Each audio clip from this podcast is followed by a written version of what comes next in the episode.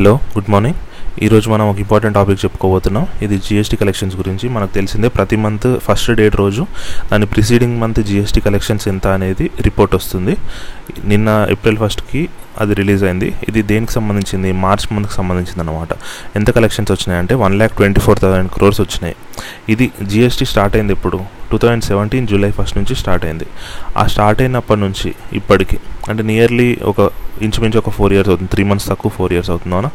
ఇన్ని డేస్లో four months తక్కువ అదే త్రీ మంత్స్ తక్కువ ఇన్ని డేస్లో ఇదే హైయెస్ట్ అమౌంట్.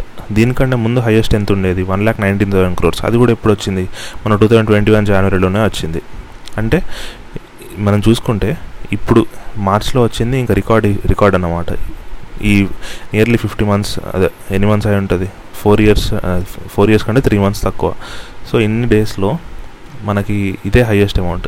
దీనికి రీజన్స్ ఏంటి? అందులోనూ ఈ మన ప్రీవియస్ ఇయర్కి ఈ ఇయర్కి కంపేర్ చేసాం అనుకోండి, అది కూడా అంతే. ఎందుకంటే లాస్ట్ ఇయర్ మార్చ్లో ninety seven thousand five ninety crores మాత్రమే వచ్చినాయి లాస్ట్ ఇయర్ మార్చ్లో. ఎందుకంటే మనకు లాస్ట్ అమౌంట్ అదే లాస్ట్ టెన్ డేస్ మనకి లాక్డౌన్ అది అంతుంది కాబట్టి అక్కడ కొంచెం తగ్గినాయి. కాకపోతే ఏంటి, అప్పటి నుంచి ఇప్పుడు కంపేర్ చేసుకుంటే నియర్లీ ఒక twenty five thousand twenty six thousand crores పెరిగినాయి లాస్ట్ మార్చ్కి ఈ మార్చ్ కంపేర్ చేసుకుంటే. పోనీ అట్లా వదిలేయండి, ఈ ఫిబ్రవరికి ఈ మార్చ్ తోటి కంపేర్ చేసుకున్నా ఈ ఫిబ్రవరిలో one lakh thirteen thousand crores వచ్చినాయి. ఇప్పుడు one lakh twenty three thousand crores వచ్చినాయి మార్చ్లో, అంటే టెన్ థౌసండ్ క్రోర్స్ పెరిగింది. ఎట్లా చూసుకున్నా ఇంక్రీజ్ అయి ఉంది. అంటే దీని బ నిన్న గవర్నమెంట్ ఇంత మంచి కలెక్షన్స్ వచ్చినప్పుడు ఖచ్చితంగా ప్రెస్ మీట్ పెడతారు. అంటే మామూలుగానే ప్రెస్ మీట్ పెడతారు, నేను ఇంకా ఎక్కువ డబ్బు కొడతారు కదా. సో వాళ్ళు అదే చెప్తున్నారు అన్నమాట. ఇది ఇంకా మన ఎకనామిక్ రికవర్ అయిపోయినట్టే దీనికి ఇది ఇండికేషన్ అది అని చెప్తున్నారు. కాకపోతే ఇక్కడ మనం ఒకటి గుర్తుంచుకోవాల్సింది ఏంటంటే, దేనైనా స్టాండ్ అలోన్గా చూడకూడదు. అంటే ఒక జిఎస్టీ కలెక్షన్స్ ఇప్పటివరకు ఆల్ టైమ్ రికార్డ్ వచ్చింది కాబట్టి ఇంకా మన ఎకనామీ ట్రాక్లోకి వచ్చేసినట్టు అని అనుకోకూడదు. ఎందుకంటే మనం last two three months data చూసుకుంటే IIP in industrial production index అది మనకి లా ఒక మంత్ నెగటివ్లోకి వెళ్ళింది. అంటే అదొకట. నెక్స్ట్ ఇన్ఫ్లేషన్ అనేది మధ్యలో సెట్ అయిపోయినట్టు అనిపించింది, కాకపోతే మళ్ళీ లాస్ట్ మంత్ మళ్ళీ రైజ్ అయింది. అవునా, ఎందుకు? అగ్రికల్చర్ రూరల్ ఇన్ఫ్లేషన్ పెరిగింది, దానికి రీజన్ అగ్రికల్చర్ ఇన్ఫ్లేషన్ అని చెప్పుకున్నాము. ఇదొకటి. నెక్స్ట్ ఏంటి, సరే ఈ రెండు వదిలేయండి. ఇక్కడికి ఈ జిఎస్టీ కలెక్షన్స్ పెరగడానికి రీజన్స్ ఏంటో చూద్దాం. ఏంటంటే మనం ఫోర్ మంత్స్ బ్యాక్ డిసెంబర్ టైంలో ఆ టైంలో ఏం చెప్పుకున్నాం అంటే జిఎస్టీలో కొన్ని చేంజెస్ వచ్చినాయని చెప్పుకున్నాం. ఎట్లాంటివి? GST registration related. అదేంటి అంటే ఇంతకుముందు ఏంటంటే ఇప్పుడు మనకి ఇప్పుడు జిఎస్టీ అనేది పెట్టినప్పుడు వీళ్ళు ఏమన్నారు, మీకు రిజిస్ట్రేషన్ ఈజీ అది అన్నారు. కాకపోతే చాలామంది ఏం చేశారు, మిస్యూజ్ చేశారు.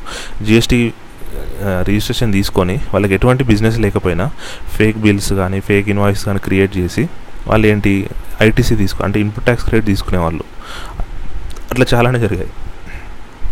అంటే వాళ్ళు రిజిస్టర్డ్ పర్ పర్చే రిజిస్టర్ వాడి దగ్గర కొనకపోయినా అట్లా కొన్నట్టు ఇట్లా డిఫరెంట్ డిఫరెంట్వి చేసి వాళ్ళు ఏంటి ఐటీసీ క్రె క్లెయిమ్ చేసుకునేవాళ్ళు అన్నమాట. డిసెంబర్లో ఏమైంది, డిసెంబర్ నుంచి డిసెంబర్లో ఇంకా గవర్నమెంట్కి కూడా చాలా ఏంటి క్రెడిట్స్ చాలా వచ్చేసినాయి. ఎన్న నియర్లీ ఒక ప్రతి మంత్ ఒక ట్వంటీ థర్టీ పర్సెంట్ క్రెడిట్స్లానే వెళ్ళిపోయాయి గవర్నమెంట్కి వచ్చే దాంట్లో.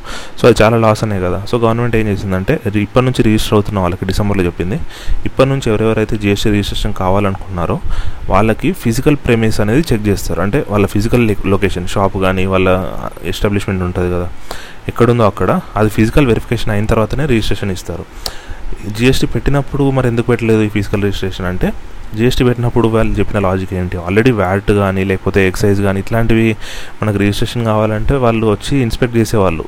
అట్లా చేసినప్పుడు ఏమయ్యేది, ఎవరైతే వస్తున్నారో మన లోకల్ ఆఫీసర్స్ ఉంటారు కదా వాళ్ళు బ్రైబరీ తీసుకొని ఆ ప్రాసెస్ అంతా ఎక్కువ చేస్తున్నారని చెప్పి అవసరం లేదని చెప్పి సెల్ఫ్ సర్టిఫికేషన్ లాగా మనము చేస్తున్నామని చెప్పి వాళ్ళే రిజిస్ట్రేషన్ ఇచ్చేవాళ్ళు. కాకపోతే దాన్ని కొంతమంది మిస్యూజ్ చేస్తున్నారు కాబట్టి ఏదైనా గవర్నమెంట్ ఈ గవర్నమెంట్ అని కాదు ఎవరైనా ఏం చేస్తారు, ఒకరు మిస్యూజ్ చేస్తున్నారంటే వాళ్ళని పట్టుకోవడం గవర్నమెంట్ చేతను కాదు ఎప్పుడైనా. సో ఏం చేస్తారు, మొత్తం అందరినీ హింసించడానికి ట్రై చేస్తారు, అందరినీ ఇబ్బంది పెట్టడానికి ట్రై చేస్తారు. అంతేందుకు మొన్న diverting from the topic EPF ఉంది.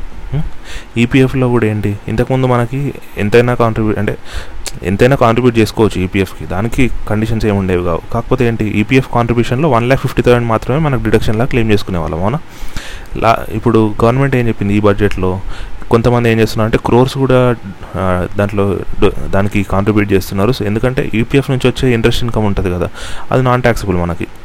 సో దీని ద్వారా కొంతమంది మిస్యూజ్ చేస్తున్నారని చెప్పి ఒక సెవెన్ సెవెన్ పర్సెంట్స్ ఉన్నారు వాళ్ళు క్రోర్స్లో ఉన్నాయి వాళ్ళకి అని చెప్పారు.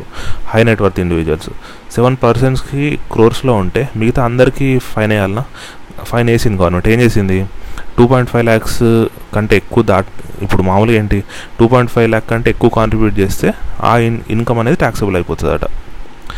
అట్లా అంటే మన వీళ్ళ ప్రకారం ఏంటి, ఎవరికి ఎక్కువ ఇన్కమ్స్ ఉండకూడదు.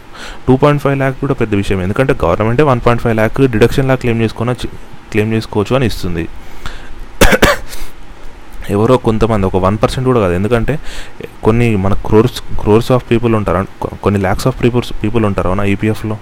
దాంట్లో ఎవరో సెవెన్ మెంబర్స్కి ఒక వన్ క్రోర్ కంటే ఎక్కువ ఈపీఎఫ్ కాంట్రిబ్యూషన్ ఉంది అని చెప్పి మిగతా అందరికీ ఆ ఇన్కమ్ని ట్యాక్సబుల్ చేసేయడం కరెక్టా? అది కరెక్ట్ కాదు. సో ఏ గవర్నమెంట్ అని ఇంతే చేస్తుంది. ఇప్పుడు కాంగ్రెస్ ఉన్నప్పుడు కూడా ఏంటి, కొన్ని కంపెనీస్ లూప్ హోల్స్ వాడుతున్నాయని చెప్పి రెట్రోస్పెక్టివ్ ట్యాక్స్ తీసుకొచ్చారు. ఏమైంది, వొడాఫోన్ కేసు ఓడిపోయింది, కేన్ కేసు ఓడిపోయింది. ఒక ఎంబారస్మెంటే కదా మన గవర్నమెంట్స్కి.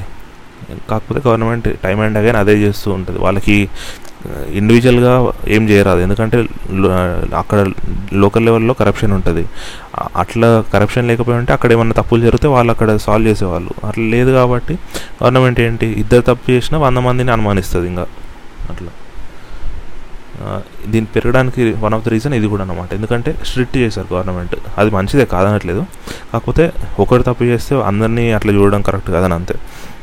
రిజిస్ట్రేషన్స్ ఒకటి స్ట్రిక్ట్ చేశారు. సెకండ్ ఏంటి, ఇన్ క్లెయిమ్స్లో కూడా ఐటీసీ క్లెయిమ్స్లో కూడా చాలా కండిషన్స్ పెట్టి క్లెయిమ్స్ కూడా పెద్దగా ఇవ్వట్లేదు. అంటే జెన్యున్ వాళ్ళకి ఇస్తున్నారు, కొంచెం అటు ఇటున్నా కూడా క్లెయిమ్స్ సరిగా రావట్లేదు.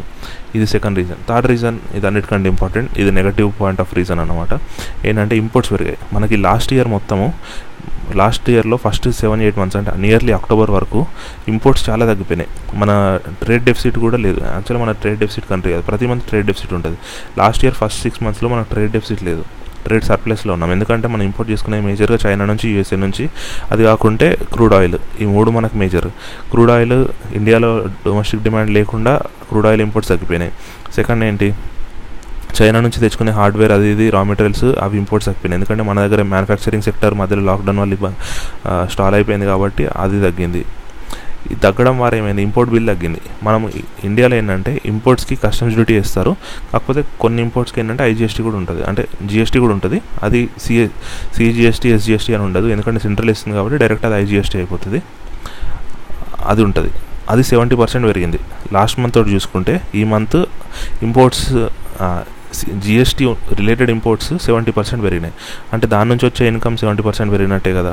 అది ఇది కూడా వన్ ఆఫ్ ద రీజన్ అన్నమాట. ఇది కాకుండా ఏంటంటే మనకి లోకల్ డిమాండ్, అంటే పాజిటివ్ రీజన్స్ ఉన్నాయి లేవని కాదు, లోకల్ డిమాండ్ పెరగడము, లోకల్లో ప్రొడక్షన్ పెరగడము, మళ్ళీ గవర్నమెంట్ ప్రొడక్షన్ పిఎల్ఐ స్కీమ్ ఒకటి తీసుకొచ్చింది, ప్రొడక్షన్ లింక్డ్ ఇన్సెంటివ్ స్కీమ్. దాని ద్వారా కూడా చాలా, ఇంతకుముందు ఓన్లీ కొన్ని సెక్టర్స్కి అని చెప్పింది, కాకపోతే దాన్ని ఎక్స్పాండ్ చేస్తూ ఎక్స్పాండ్ చేస్తూ చాలా సెక్టర్స్కి తీసుకొచ్చింది. సో అట్లా ఇవన్నీ రీజన్స్ ఉన్నాయి. కాకపోతే ఇక్కడ ఒకటే నెగటివ్ ఏంటంటే దీని నుంచి ఆర్బీఐ, అంటే దీని కిందనే ఇంకోటి న్యూస్ కూడా ఇచ్చారు. నెక్స్ట్ ఇప్పుడు ఏప్రిల్ సెవెంత్ రోజు ఆర్బీఐ మానిటరీ పాలసీ కమిటీ వాళ్ళది మీటింగ్ ఉంది, దాంట్లో ఎటువంటి డిసిషన్ తీసుకోవచ్చు అని. ఎందుకంటే లాస్ట్ టైం అకామిడేటివ్ స్టాండ్స్ తీసుకున్నారు, అంటే చూద్దాము నెక్స్ట్ మంత్ ఏం జరుగుతుంది, నెక్స్ట్ నెక్స్ట్ టూ మంత్స్ తర్వాత ఏం జరుగుతుంది, ఇన్ఫ్లేషన్ డేటా వచ్చిన తర్వాత దాని ప్రకారం మేము డిసిషన్ తీసుకుంటాం అన్నట్టు. దాని ప్రకారం అది ఇప్పుడు లాస్ట్ మంత్ ఇన్ఫ్లేషన్, ఈ మంత్ ఇన్ఫ్లేషన్ బౌండరీలోనే ఉంది. అది కాకుండా టూ థౌజండ్ ట్వంటీ సిక్స్ వరకు ఇన్ఫ్లేషన్ టార్గెట్ అనేది టూ పర్సెంట్ నుంచి సిక్స్ పర్సెంట్ సేమ్ రేంజ్లోనే ఉంచారు, అంటే ఇంతకుముందు ఎంత ఉందో అదే రేంజ్లో ఉంచారు.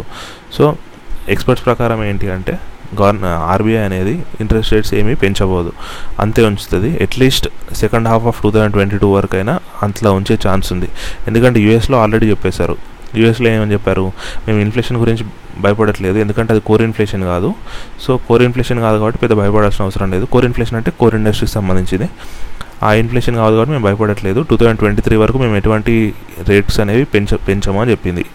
కాకపోతే ఇండియాలో ఏంటి, ఇండియాలో కోర్ ఇన్ఫ్లేషన్ కూడా పెరుగుతుంది, అదొకటే ప్రాబ్లం. సో దాని ద్వారానే మన ఆర్బీఐ అనౌన్స్ చేయట్లేదు, అంటే నెక్స్ట్ ఇయర్ వరకు పెంచాము అట్లా ఇట్లా అని. Just next next two months తర్వాత చూద్దాం, తర్వాత చూద్దామనే చెప్తుంది ఇప్పటికి కూడా RBI. Thank you so much.